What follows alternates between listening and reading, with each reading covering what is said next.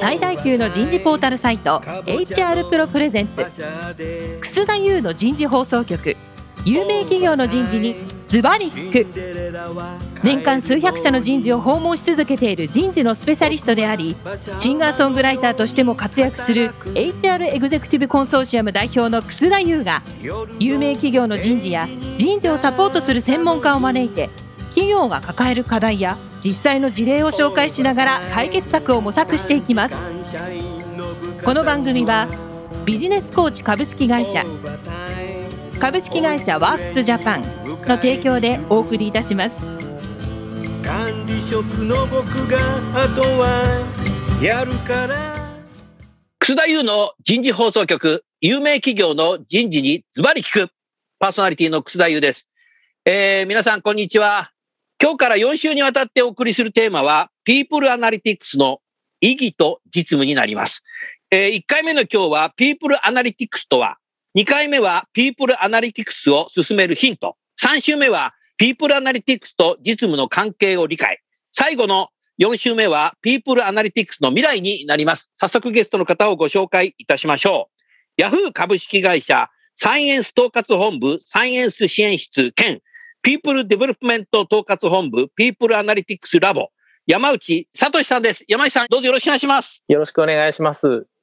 続きまして、日本テラデータ株式会社人事本部本部長の竹花寛太さんです。竹花さんどうぞよろしくお願いします。よろしくお願いします。さあ、早速ですけどね、今日のテーマ、People Analytics とは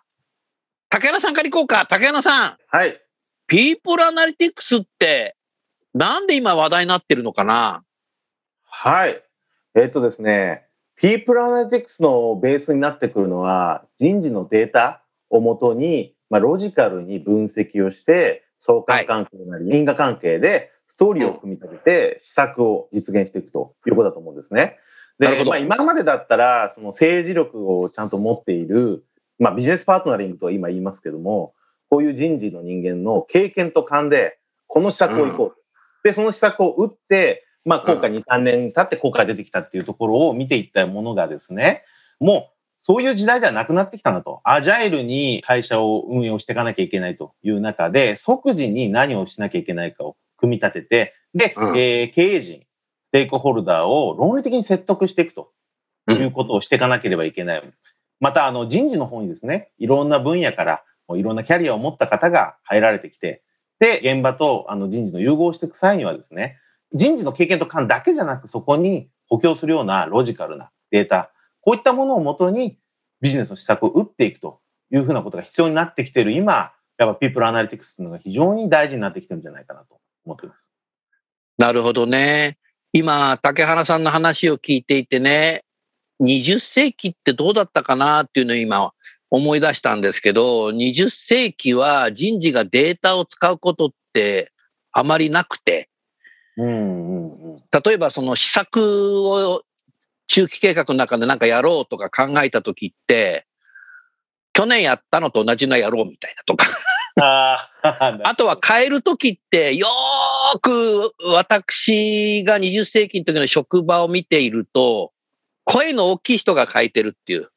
うん、そうまあ。なんとなくあったなっていうふうに思うね。すべてはそうじゃないけども、うん。今と比較すると25年、30年前ってそういう傾向が非常にあったね。うんあともう一つ、2000年ぐらいから、あの、東証一部上場企業は、国際会計基準が入ってきたんですよ。それで、あの、取締役会の中でね、どの部門も役員が数値で語るようになったのね。キャッシュフロー経営になってきてるから。うん。でも当時ね、人事の人って何を報告してるのっていうと、いや、それが楠田さん、なかなかなくてさ、みたいな形で、すごい困ってたっていうのがあって、選抜研修をやったらね、アンケートで10点満点中9.3だったから、まあいいかなっていうの、そういうのを報告したとかっていうと、え、それですかっていうのを20年ぐらい前に、ある企業の、大企業の人事担当役員に申し上げたことあるけど、それじゃあね、ちょっとあんまり良くないなっていうのがあるからね、もう20年経ったからそんなことを報告してる人って多分いないんだろうけども、うん、今まではでもやりたくてもやれなかったんだろうね。まあそうですね。まずは紙ベースのあの人事データの時点でかなり大変だったと思います。あとは、まあ、HR テクノロジーというふうなもので言われるような様々なツールですね。こういったものがね。一般的になかったので、やるんなら自社開発とかいうしなきゃいけないけど、ハードル高いんですよね。うん確かに。ね、はいあのー80年代なんてだってみんな電卓で計算してたもん。まあそうか、エクセルとかもそうですよね。ああ Windows 出てきてからだけどね、Windows 95以来ですよ、Excel とか使うようになったの。うんうんだからまだ26、5、6年前なんだよね、こんなのってね、考えたらね。確かに。うん山内さんはいかがですか？ツールって今、竹花さんおっしゃったけど、ツールの話もぜひしていただけないですか？あそうですね。まさにそのあたりのことをお話しようかなとちょっと思ってたのが、えっと、はいやっぱりコンピューターの登場以来、どんどんコンピューターを使って仕事をするようになってきた中で、で、はい自然とそのログデータの形で、こう、いろいろコンピューターの中にデータが蓄積されていくと。で、それをもしかしたらもっとこう分析すると、もっと価値のある情報が出てくるんじゃないかっていうようなことがもう人事に限らずいろんな仕事の場面で行われてきたと。で、さらにインターネットも登場して、インターネットでサービスを供給するみたいな会社がたくさん出てきて、その中でもやっぱりデータを活用するみたいな流れがたくさん出てきたというのがここ20年、10年とかの流れかなと。で、その中で、そのデータ活用っていうものの流れが、まあ、プロダクト開発とか マーケティングだけじゃなくて、もっと会社のバックエンドの方とか人事にまで及んできたというのが、この大きな流れが People Analytics っていうものにつながってきてるのかなというふうには、はい、思います。うん。あのー、大学の経済学部でマクロ経済学を履修、ゼミとか取った人は、結構20世紀の後半でも SPSS っていうソフトをね、使ってたんですよね。で、当時は Windows 上で動かなくて、結構マニアックなパソコンで 動かさなきゃいけないのが、21世紀になってからこう Windows でできるようになったっていうふうに大学の先生たちが言ってたけども、まあ今はね、結構そんなようなソフトも結構安いのもいっぱいこう出てきているので、コンピューターの速度も速くなったし、パソコンの。それからツールもね、ソフトウェアも手軽に使えるものがどんどんできてきたっていうのも一つの歴史なんだろうね。ああ、もうそれは本当にあると思いますね。あうんの、本当に SPSS の流れを組んで、もう今無料で、その R っていう、えーとああなたよく R っていうもんね。はい。あれはその SPSS とかその辺の流れを組んで、無料で開発されているものになる。ソフトウェアの世界ってどんどん進化しますよね。そうですね。本当に早い人間はそのスピードに進化できるかっていうことが問われてるってことですね。そうですね。はい。あのーちょうど2000年、21世紀になる直前に、大企業の化学メーカーの人事担当役員、当時専務取締役でしたけど、その方はもう他界されましたけど、あの360度評価の話になってですね、360度評価を3年に1回やってるって言ってたんですよ。それで、360度評価は毎年やった方がいいんじゃないかっていう話になった時に、いや、楠田さんね、全部紙で配ってやってるからね、終わるとね、全国の拠点から紙が送られてくるので、人事のフロアの会議室に天井ぐらいまでね、段ボールの箱がね、積み上がっちゃうんだよ。それをね、あの、業者に出してね、O- OMR と OCR の部分違う業者に出して、全部、あの、データを分析してもらって、帳票が見れるのが半年後なんだよと。だから、そんなの毎年やってたら一年中360評価の仕事してるみたいなんで、それは草さん、物理的に無理だよって。ああ、そうなんですよね。天井まで段ボールがこういっぱいになっちゃって。まさしく時代ですね、本当20年ぐらい前の話だよ、これ。ね。だから3年に1回でいいんだ。えーそれで、半年経って、現場のマネージャーとかにフィードバックすると、どんな意見があるんですか？っていうと、それがね、問題なんだ。これってなんだっけって問い合わせがあるだけ。半年も前のだから忘れてるし。あと、厄介なのが、せっかく送ってあげたら、あ、もうあの方辞めましたとか、移動でそっちじゃないですとか、おいおい、移動情報もと連携してねえんだみたいな。すごいバッチ処理だな、みたいな。本当ですね。うんあーだだからさ、このソフトウェア、コンピューターのソフトウェアのスピードってよく犬年とかね、うんうん言うじゃないですか。まあ、そのぐらいスピードがこの間に早くなった。だから、あの、竹花さん、山内さん、やりたくてもできなかったんだよな、結局。うん。紙ベースってそういうことなんですよ。このコロナ禍の中で紙、印鑑いるとかいらないとか言ってるけど、それ以前だよね。段ボールの箱にいっぱい来て、OMR と OCR 知らない人がいっぱいいるよね。そうですね。うん。だからこの黒くこうちゃんと塗らなきゃいけない、綺麗に。そんな時代だったのかなと思いますね。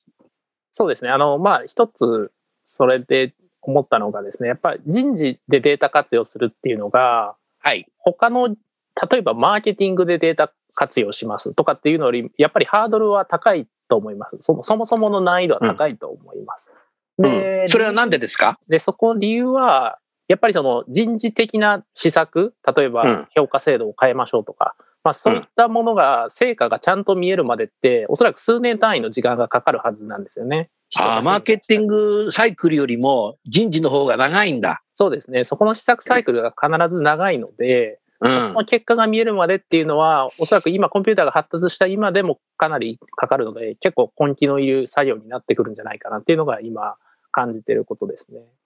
なるほどね。で、まあ、うんそれ以外にも、やっぱり目の前の人を相手にして、こう、複雑な、こう、いろんな側面を持った人間に対して、こう、すごくその人間的な対応をししなければいけないのが、やっぱり人事の仕事だと思うんですよね。その中で、やっぱりデータに落ちないものとかもすごくたくさんあると思うんですよ。うでん。そういうものを相手にするっていうところも、やっぱりすごく難しいところだとは思います。うん。あの、20世紀と私はすぐ比較してしまうんだけど、竹花さんね、は20世紀の時代もよくね、若者がね、退職はしていたわけですよ。全く辞めない会社なんて実はないんですよね。い。うん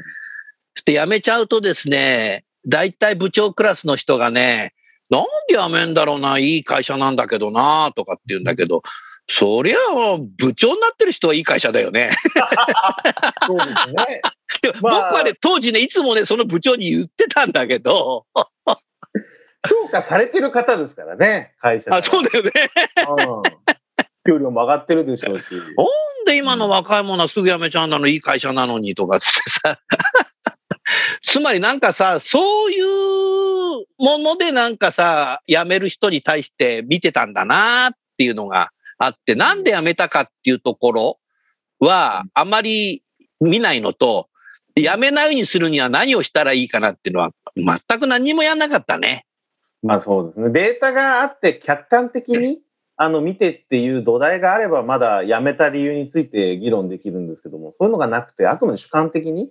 自分の成功体験をもとにした主観からの判断しかできないなってくると、ううんん、ちょっと厳しいと思いますね。こう違った意見、うん違った考えを持った人の反応っていうのがっていうのは。そうすると、先ほどあなたがね、そのデータをこう分析することによって、こう次の施策にね、ストーリーを考えることができるって言いましたけど、例えばそういう退職者はい。とか辞めそうな人とか、うん、そういうこともこう分析できるのね。そうですね。まあ、あの、よく使うのが EXIT サーベイですね。退職時はいのアンケート結果、およびエンゲージメントサーベイとかの結果ですね。で、例えば、辞めてる人にどういう傾向があるか。例えばさっきおっしゃってたような部長さんはもう猛烈に働く人で、ワークライフバランスなんて関係ないよと。働いた分だけ給料上がるこの会社、最高じゃないかと思ってて。で、辞めてく人に、なんで辞めてくんだろうと。で、EXIT サーベイの結果を見たら、ワークライフバランスが皆さん圧倒的にクレームを出していると。エンゲージサーベイでも、辞める退職率の高い部門はワークライフバランスが非常にあのスコアが低かった。あ、自分の感覚からするとワークライフバランスよりも働いたものに対するインセンティブの方が大事だと思って会社を運営していこうと思ってたけれども、社員が求めてるものは違うんだと。うん社員が求めてるものは、例えばワークライフバランスだったんだと。じゃあ、うんワークライフバランスを重視した施策を打っていかない限りは、会社の永続的な発展がかなり厳しくなってきますよね。どんどんどんどん社員がったら。じゃあ、自分の視点っていったももちろん大事なんですけどね、猛烈に働く人の視点も大事ですし、それを生かしたあの施策っていうのも大事なんですけども、そうじゃなくて、マスにこう、アプローチするような施策を考えるときには、そういう自分の視点だけじゃないものも必要だと言ったときに、いろんなサーベイだとかツールだとかの結果を、データを使って判断するということが大事になってくるんじゃないかなと思います。なるほどね。ありがとうございます。山内さん、今の竹原さんの話を聞いててさ、いつの時代もジェネレーションギャップってあるんですよね。あのーもう3000年だか4000年前のエジプトの壁画に象形文字で今の若い者はって書いてあったみたいです。それ考えたら僕ら何なんだろうね。本当にそうですね。ね未来人。これしょ、これ衝撃的だよね。普遍的な話題なんですね、この若い。普遍的なんだよ、これ。そうすると、山内さんさ、その、世代別の分析っていうのも結構できそうですよね。そうですね。年齢に関して言うと、その最近そのコロナで、そのリモートワークっていうのがすごくいろんな会社でこう行われるようになったと思うんですけれども。そうだ。ね。はい。この中で、やっぱりその年齢によって、そのリモートワーク環境に馴染める人と馴染めない人っていうのが、その年齢で結構差が出てくるみたいなこともあり得るんじゃないかなっていうふうには、なるほど。はい、思います。年齢の高い人はどうなるの？やっぱ高い人ほど昔の対面のものに慣れてたので、えっ、と、そのリモートへのハードル感が高いと。逆に若い人はもうすぐ馴染んじゃうみたいなことが起きてるんじゃないかっていうふうには思いますね。ああ。だから通勤電車でもこんななって電車乗ってんのも OK の人たちだ。そうですね。そこくぐり抜けてきた人たちだ。そうだよね。ああ。確かにあるね。あの、面白いのがね、最近のいわゆるジェネレーション Z って言われる大学生で、特に上位校のね、女性がね、こんなことをね、えー先生に持ってきたっていう、その先生から聞いたんですけども、あの、内定を上位校だからいくつももらうんですよね。そうすると、縦軸に会社名が書いてあって、横軸を見るとね、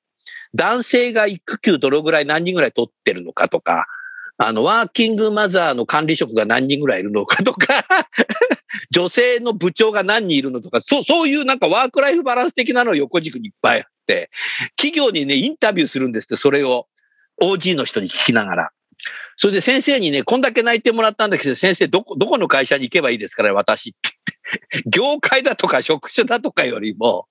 ワークライフバランス重視の会社に行きたいって 持ってきて、先生自身は、それは自分では答えられないから自分で考えなさいって言ったんだけど、結局彼女は一番ワークライフバランスが充実してる会社に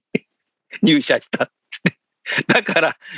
ジェネレーションギャップって多分そういうこともあるんだろうね。いや、ありますね。う、うんんだからそういうことをエンゲージメントサーベイなんかだ何のサーベイかわからないけど、やっぱ通ることで施策を打ったりとか、うん心理的な安全、部長さんと若い人の対話のあり方とか、そういうのも数値で取ることができる時代になったのかもしれないね、竹原さん。そうですね。まあ、その例えばジェネレーションにギャップがある人たちでもコミュニケーションは取っていかなければいけない。そういった時に、若い方にリーダー層の方たちが接する時に、逆に事前に若い人たちのあのニーズとか状況が分かってれば、接し方もやっぱ変わってきますよね。で、うん最初の接触一つでもう、あの、関係性が分断されちゃうこともありますし、相手のことをまず理解するっていうことが大事だと思うんですよね。だからそういうのはリーダー層はこれから意識して、今の、こ例えばこの部門、こういう職種の人はこういう傾向だったら、こういうふうに接しようとか、この部門はこう、今、弊社でもあのエンゲージメントサーベイの分析結果を細かく配って、ディープダイブセッションして、それぞれ部門ごとに異なった施策をどんどん立てていきましょうというふうな形で。おで、やっぱ接し方を変えなければいけない。結構やっぱ職種によって大きく違いが出たりしてくるので、年齢によっても。うん、そこは意識しなきゃいけないことかなと思いますね。なるほどね。少しね、来週のテーマにバトンタッチする意味で、ちょっとこの後は、そういう関連性のテーマでご質問を二人にさせていただくけども、竹原さん、例えばね、はい。この在宅勤務をもう私たちは1年近くずっとこうやってる企業が圧倒的に多いと思うんですけども、そうですね。在宅勤務中心型の働き方って、人事がね、2種類登場したなと思ってるんですよ。ほうほうほう。管理がしやすくなった。うん。なんだか別にあの、すべてのご自宅に監視カメラ入れるわけじゃないけど、はもう一つは、自立をさせなきゃいけない。い。うん。思想がね、この二つに今分かれてるなと思ってんだよね。うん。だからもっと監視しなきゃいけない。うん。っていうのと、もっと自立させないといけない。うん。まあ、どっちがいい悪いは別として、どっちもなんかこういうテクノロジー、データ分析して使えそうだね。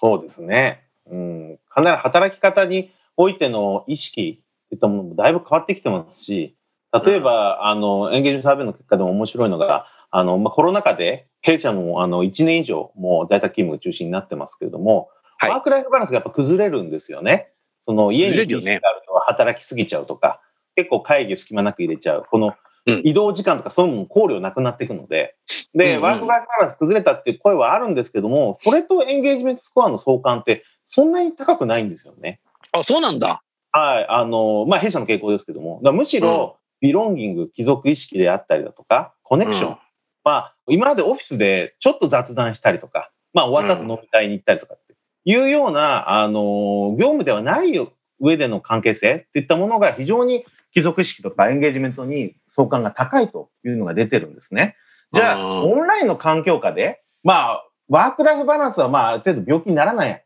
程度で気をつけて自分なりの働き方を模索していただいて、会社が意識しなきゃいけないのは、オンラインの環境でもどういうふうに社員の一体感を高めていくような施策が打てるか。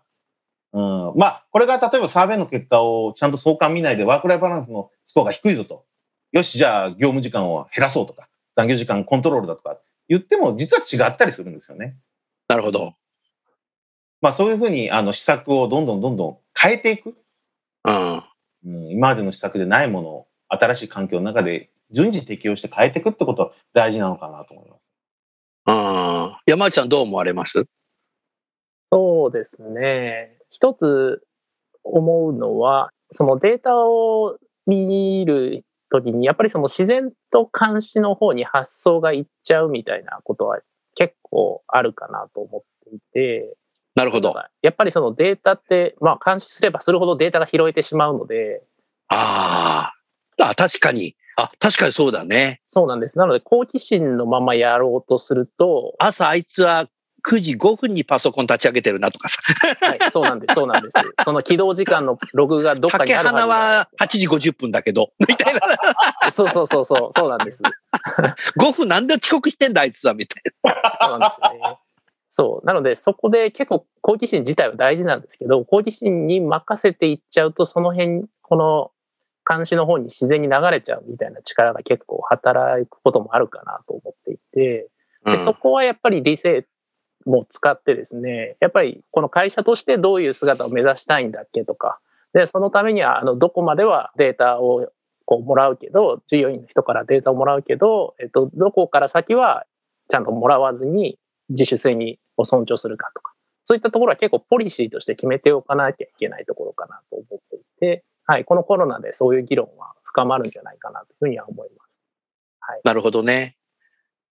今回、あの、4週にわたってね、いろんな話をお伺いしますけども、まあ、最後にですね、最近、あの、アメリカのシリコンバレーのグローバル企業では、ワークライフバランスって言葉を使わなくなっていて、ワークライフインテグレーションって言葉に変えているんですよね。つまり、生活の中に仕事が入ると。うん。いう形にしていて、で、僕のシリコンバレーで働いてる友達に、こういうズームの中でどんなことなのっていうと、例えば、明日の朝9時からオンラインでミーティングがあるときに、娘が熱が出たので、オンライン医療に予約してるんで、会議は出れませんって言うと、もう企業側はファミリー重視にして、2番目にパフォーマンスっていうふうに決めてる会社がすごく増えてるんですよ。あの、日本だと大体娘が病院に連れてかなきゃいけないので、そんなの奥さんに任せればいいじゃんって言ってしまうおじさん結構いそうなんだけど、そういうの結構まずいのかなっていうふうにあるから、ワークライフじゃなくて、ワークライフインテグレーション、バランスじゃなくてインテグレーションっていうことで、生活の中に仕事するっていうふうになってきてるので、在宅勤務先進国では。だから私たちはまだ1年間、えー、在宅勤務をする中で、そういうこと自体も何かこうデータをね、取りながら、ワークライフインテグレーションができるような施策をどう作るかっていうのも、もう私たち人事には問われてるんじゃないかなっていう、そんなふうに思いましたね。そうですね。うん。あの、本当ワークライフインテグレーションを進めば進めるほど、アウトプットが大事という文化と制度にしていかなきゃいけないですよね。あの、何時間やりましたとか、どんな作業をやってますではなく、何を成果、例えば会議出れませんでした。別に出なくてもアウトプットが出ればいい。求められている成果が出ればいいというふうな考え方になれば、働き方の自由度、自分なりの裁量っていうのも増えていくのかなと思いますね。うん、おっしゃる通りだね。竹花さんと山内さんは、私が座長をやってる HR テックスクールのね、講師を務めていただいていますけども、他のね、人事リーダーズスクールとか、戦略人事の基礎スクールとか、他にもスクールをやってるんですけど、どのスクールで参加者が起こったことなのか、ちょっと覚えてないんですけども、えー、っと、面白かったのがですね、夜の8時ぐらいだったかな、参加者、受講者の方がマイクオンにされて一生懸命聞いてたんですけど、そこにですね、3歳の娘が入ってきて、パパご飯よって入ってきちゃったんですよね。だからもう参加者みんなで爆笑して、私は直前まで何を議論してたのか全部真っ白になって飛んじゃったんですけど、それは奥さんがパパにご飯よって言ってきなさいって言ったのか、3歳の娘が内発的な動機づけで言ったのか よくわからないんですけど、そういうのっていうのはもう、これ完全ワークライフインテグレーションで 解決しなきゃいけないことなんじゃないかな。そんなやつは、あの、参加するな、みたいな ことは言えないし。いや、言えないです、言えないです。うん。言えないよね。言えないです。別にそれでちゃんと議論ができてればいいですし。うん。だから僕はそういう時は3歳の娘さんに、えー、すごいね、3歳からもう人事の勉強するんだねって 声かけてあげるんですけどね。英才教育、これすごいけどね。他のあの企業の人事の方、ぜひ、ないないないない内定ぐらい出したらいいんじゃないですかとか話をそらしていくんですけど、これ、普通会社の中だったらありえないじゃない 会場だったら娘が入ってきちゃうとか。で、こういうのってのはいっぱいこう出てくると思うので、やっぱりそういう時の対応をどうするかっていうこと自体も、どういうことがあるんだっていうことも、なんかデータ分析したら面白いんじゃないかなって、そんなふうに思いました。はい、それでは、あの、今日はですね、えー、この People Analytics とは何なんだということをですね、えー、お二方に、えー、お話しいただきました。えー、来週はピープルアナリティクスを進めるヒントになります。えー、何からスタートすればいいの？初めの一歩のところは結構重要だと思います。しかもあの三日坊主にならないことっていうのも重要だと思いますので、その辺も含めてですね、お二人にお伺いしたいと思いますので、リスナーの皆様、えー、来週も引き続き、えー、お聞きいただければと思います。最後にゲストの方をご紹介して番組を終わりましょう。ヤフーの山内さん、日本テラデータの竹原さん、どうもありがとうございました。ありがとうございました。ありがとうございました。